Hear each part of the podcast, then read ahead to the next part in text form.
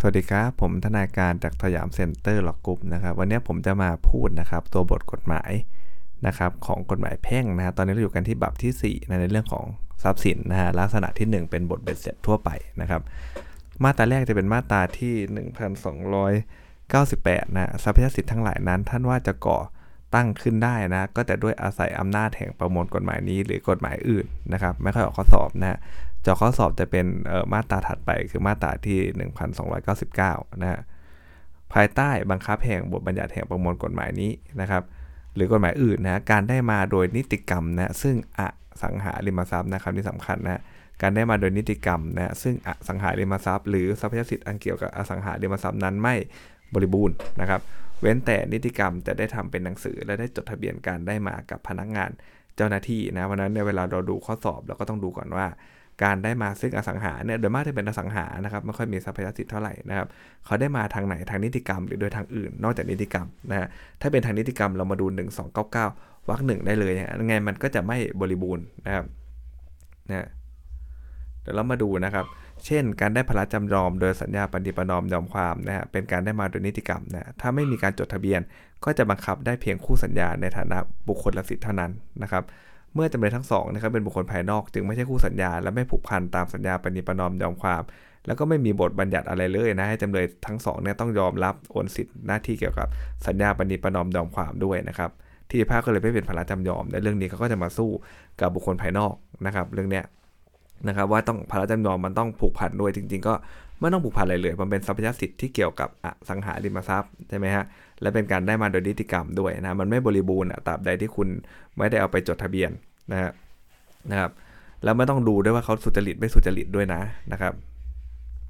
อย่างไรก็ดีครับ แม้ว่าการได้พระราชจำยอมอาจจะไม่สมบูรณ์เพราะไม่ได้จดทะเบียนการได้มา ถ้าปรากฏว่าใช้โดยสงบเปิดเผยนะแสดงจะนำเป็นเจ้าของก็เป็นเรื่องครอบครองปรปักไปก็เป็นได้นะฮะ การไม่บริบูรณ์เนี่ยก็คือว่าอะไรครับ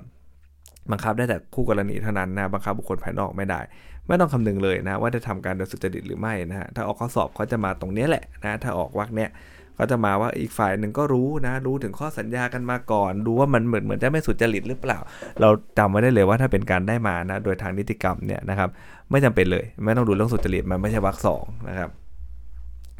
วรรคสองนะถ้ามีผู้ได้มานะซึ่งอสังหาริมทรัพย์หรือทรัพยสิทธิ์อันเกี่ยวกับอสังหาริมทรัพย์โดยทางอื่นนะฮะนอกจากนิติกรรม สิทธิ์ของผู้ได้มาเนี่ยถ้าไม่ได้จดทะเบียนนะจะเปลี่ยนแปลงทางทะเบียนไม่ได้นะครับ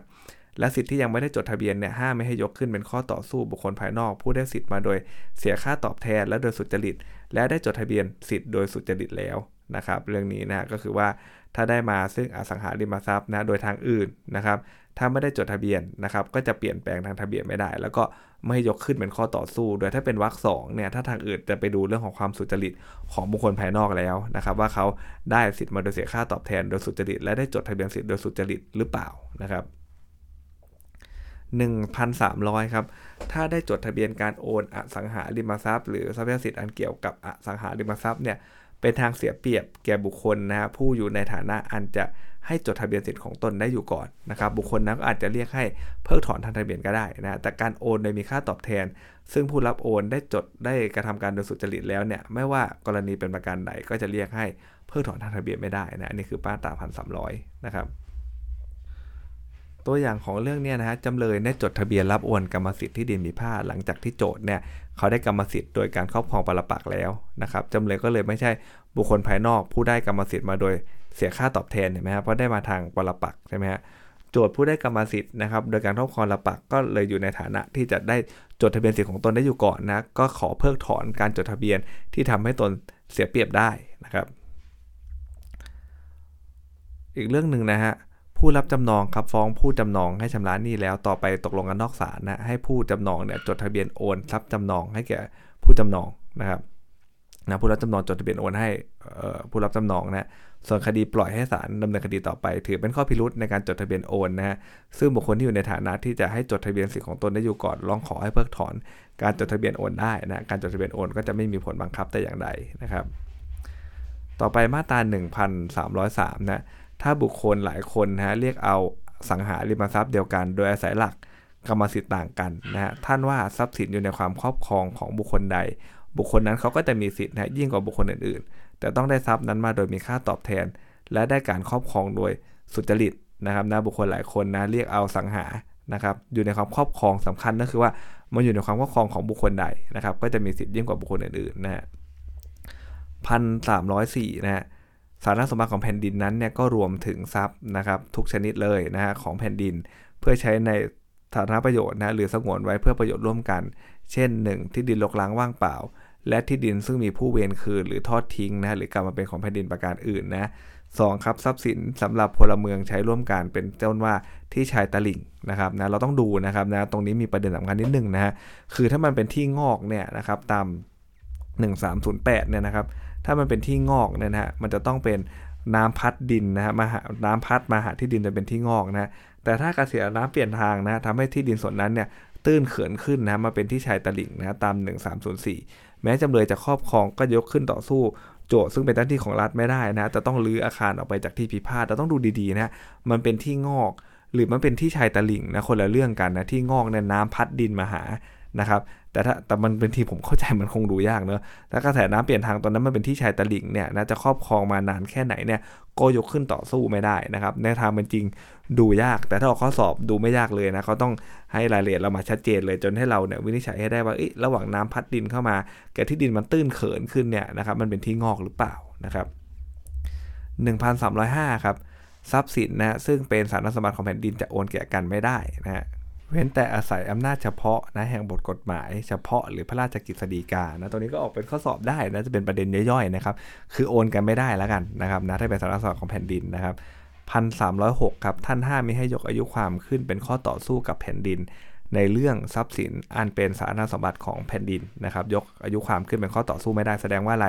คุณจะครอบครองปรปักนะจะสงบเปิดเผย แสดงเจตนาเป็นเจ้าของ 10-20 ปีไง คุณก็จะไม่มีทางนะครับยกขึ้นต่อสู้กับ แผ่นดินได้นะ เพราะว่ามันเป็นทรัพย์สินอันเป็นสาธารณสมบัติของแผ่นดินเขานะครับ มาตรา3 1308นะที่ดินแปลงใดเกิดที่งอกริมตลิ่งนะที่งอกย่อมเป็นทรัพย์สินของเจ้าของที่ดินแปลงนั้นนะครับนะเกิดที่งอกนะครับก็ต้องดูอย่างที่บอกเมื่อกี้นะที่งอกมันคือเกิดจากธรรมชาตินะฮะไม่ใช่เกิดจากมนุษย์ แล้วมันต้องเป็นการพัดเอาดินเข้ามาหาที่นะครับ จนเกิดที่งอกนะไม่ใช่กระแสน้ำเปลี่ยนทางนะเป็นที่ตื้นเขินในตรงเนี้ยจะเป็นเรื่องของการนำสืบนะในคดีในศาลเลย แต่ถ้าออกข้อสอบเนี่ยก็จะออกมาให้เราเห็นได้ชัดอยู่แล้วนะเราแค่ต้องรู้ว่าอ๋อที่งอกเป็นยังไง ที่ชายตลิ่งเป็นยังไงนะครับ ต่อไปนะฮะมาตรา1310 ครับ บุคคลใดสร้างโรงเรือนในที่ดินของผู้อื่นไซนะฮะโดยสุจริตนะครับท่านว่านะเจ้าของที่ดินก็จะเป็นเจ้าของโรงเรือนนั้นๆนะแต่ต้องใช้ค่าแห่งที่ดินที่เพิ่มขึ้น เพราะสร้างโรงเรือนนั้นให้แก่ผู้สร้างนะครับ เราดูนะมันก็สมเหตุสมผลถูกไหมฮะอยู่ดีๆนะมีนะครับคนมาปลูกสร้างนะครับบ้านในที่ดินเรานะครับ ถ้าเราถ้าคนสร้างเขาสุจริตนะครับ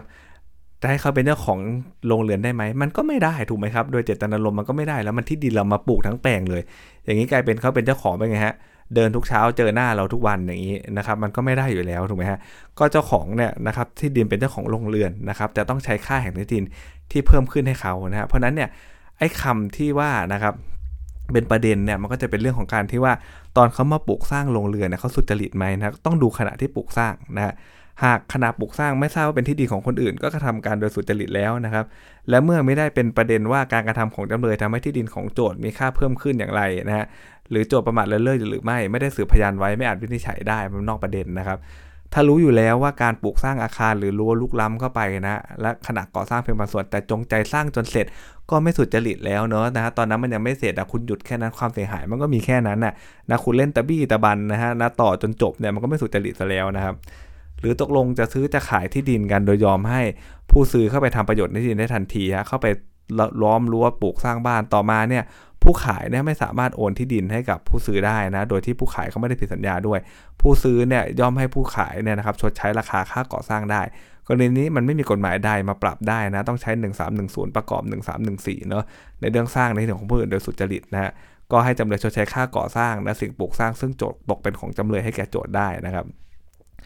หรือปลูกสร้างนะฮะบ้านในที่ดินของเอ่อโดยที่เจ้าของรวมนะฮะ กรรมสิทธิ์คนหนึ่งอนุญาตให้สร้างได้ ไม่ถือเป็นการสร้างนะฮะบ้านในที่ดินของผู้อื่นโดยสุจริตนะครับนะเพราะเจ้าของร่วมคนเดียวนะให้สร้างได้นะเพราะมาตรา1310 ต้องเป็นการปลูกสร้างโดยเข้าใจว่าที่ดินเป็นของตน กรณีเนี้ได้รับการอนุญาตให้ปลูกสร้างบ้านได้มีผลเพียงว่าอะไรครับ มันไม่ใช่ส่วนควบเท่านั้นอันนี้น่าสนใจมากนะเจ้าของรวมคนใดคนหนึ่งเขาอนุญาตโอเค มันไม่ใช่ส่วนควบแหละคุณดึงออกไปได้นะแต่มันไม่ใช่การปลูกสร้างโดยสุจริตเนะเพราะการปลูกสร้างโดยสุจริตเนี่ยมันต้องปลูกโดยเข้าใจว่าเป็นที่ของตนนะครับนี่น่าเอาข้อสอบมากเลยนะ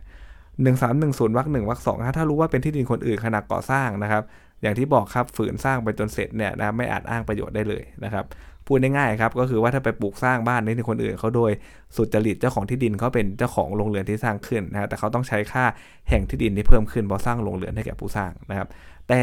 ถ้าเจ้าของที่ดินเขาแสดงได้ว่าเขาไม่ได้มีความประมาทเลินเล่ออะไรเลยนะครับนะก็จะบอกปัดไม่ยอมรับโรงเรือนนั้น แล้วก็เรียกให้ผู้สร้างเขาหรือถอนไปและทำที่ดินให้เป็นตามเดิมก็ได้นะครับ แต่ถ้าเกิดการกระทำนี้ทำไม่ได้โดยใช้เงินพอสมควรนะครับ มันไม่ใช่บ้านไม้ปกติมันเป็นตึกรามเลยนะฮะไอแบบนี้เนี่ยนะครับก็เรียกให้ผู้ซื้อเนี่ยเขาซื้อที่ดินไปเลยทั้งหมดบางส่วนนะตามราคาตลาดก็ได้นะครับ การที่แสดงว่าไม่ได้ประมาทเลินเล่อก็ต้องดูเป็นกรณีไปนะอย่างเช่น ถ้ากรณีนี้ครับการที่โจทย์ปล่อยให้จำเลยปลูกสร้างบ้านในอาคารนะครับปลูกสร้างบ้านอาคารในที่ดินที่ได้มีการขายฝากแล้วนะถือว่าโจทย์ก็มีส่วนในการประมาทอยู่ด้วยนะครับนะบอกปัดและให้เรียกทือถอนไปไม่ได้นะครับ และไม่อาจเรียกค่าขาดประโยชน์จากจำเลยได้ เพราะจำเลยไม่ได้ทำละเมิดต่อโจทย์นะครับ อีกตัวอย่างหนึ่งนะเมื่อการขายฝากบ้านไม่ได้จดทะเบียนนะจดแต่ที่ดินอย่างเดียวนะเพื่อเลีกเลี่ยงค่าธรรมเนียม อันนี้เนี่ยวัตถุประสงค์ขัดต่อความสงบเรียบร้อยมาตรา150 แน่นอนนะ โจทย์จึงไม่มีสิทธิ์อ้างว่าบ้านเป็นกรรมสิทธิ์โดยหลักส่วนควบได้กรณีนี้ไม่ต้องด้วยเรื่องการปลูกสร้างโรงเรือนในที่ของผู้อื่นนะฮะและไม่ใช่กรณีที่จำเลยปลูกบ้านนะฮะในที่ดินโจทย์เมื่อโจทย์ไม่ประสงค์ให้อยู่ต่ออีกจำเลยก็ต้องรื้อถอนบ้านออกไปนะครับ และการที่โจทย์ไม่ห้ามปามระหว่างที่จำเลยก่อสร้างบ้านนะก็เป็นการปลูกสร้างโดยสุจริตนะ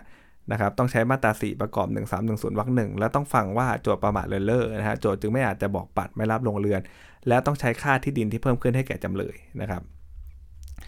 มาตรา1311ครับบุคคลใดสร้างโรงเรือนในที่ดินของผู้อื่นโดยไม่สุจริตนะครับนะในไม่สุจริตและมีประการเดียวเลยคือทำให้เป็นตามเดิมนะแล้วก็ส่งคืนเจ้าของเว้นแต่เขาจะเรียกให้ส่งตามที่เป็นอยู่ก็ได้นะฮะถ้าแบบเนี้ยก็ต้องใช้ค่าโรงเรือนและค่าแทงที่ดินที่เพิ่มขึ้น พอสร้างโรงเรือนนั้นเราจะจะเลือกนะ เราจะเห็นเลยว่าถ้าไม่สุจริตเนี่ยนะครับมามาตรา1311 เลย มาตรา1310คือเรื่องเขาสุจริตนะเขาสุจริตนะครับสุจริตเมื่อไหร่นะเจ้าของที่ต้องจ่ายตังค์นะเว้นแต่วรรคสองเจ้าของที่พิสูจน์ได้ว่าไม่ได้ประมาทเลินเล่อนะครับนะก็จะเรียกให้เอาออกไปก็ได้แค่นั้นเองนะแต่ถ้าไม่สุจริตไม่ต้องพิสูจน์หรอกประมาทไม่ประมาทนะครับเอาออกไปเลยนะครับ เว้นแต่เจ้าของเขาบอกเออเฮ้ยมันสร้างแล้วก็สวยดีนะ ขอให้ส่งตามที่เป็นอยู่ก็ได้นะครับ ก็ใช้ค่าที่เขาสร้างละกันให้เห็นภาพง่ายๆตามเนี้ยนะครับ 1312 ครับ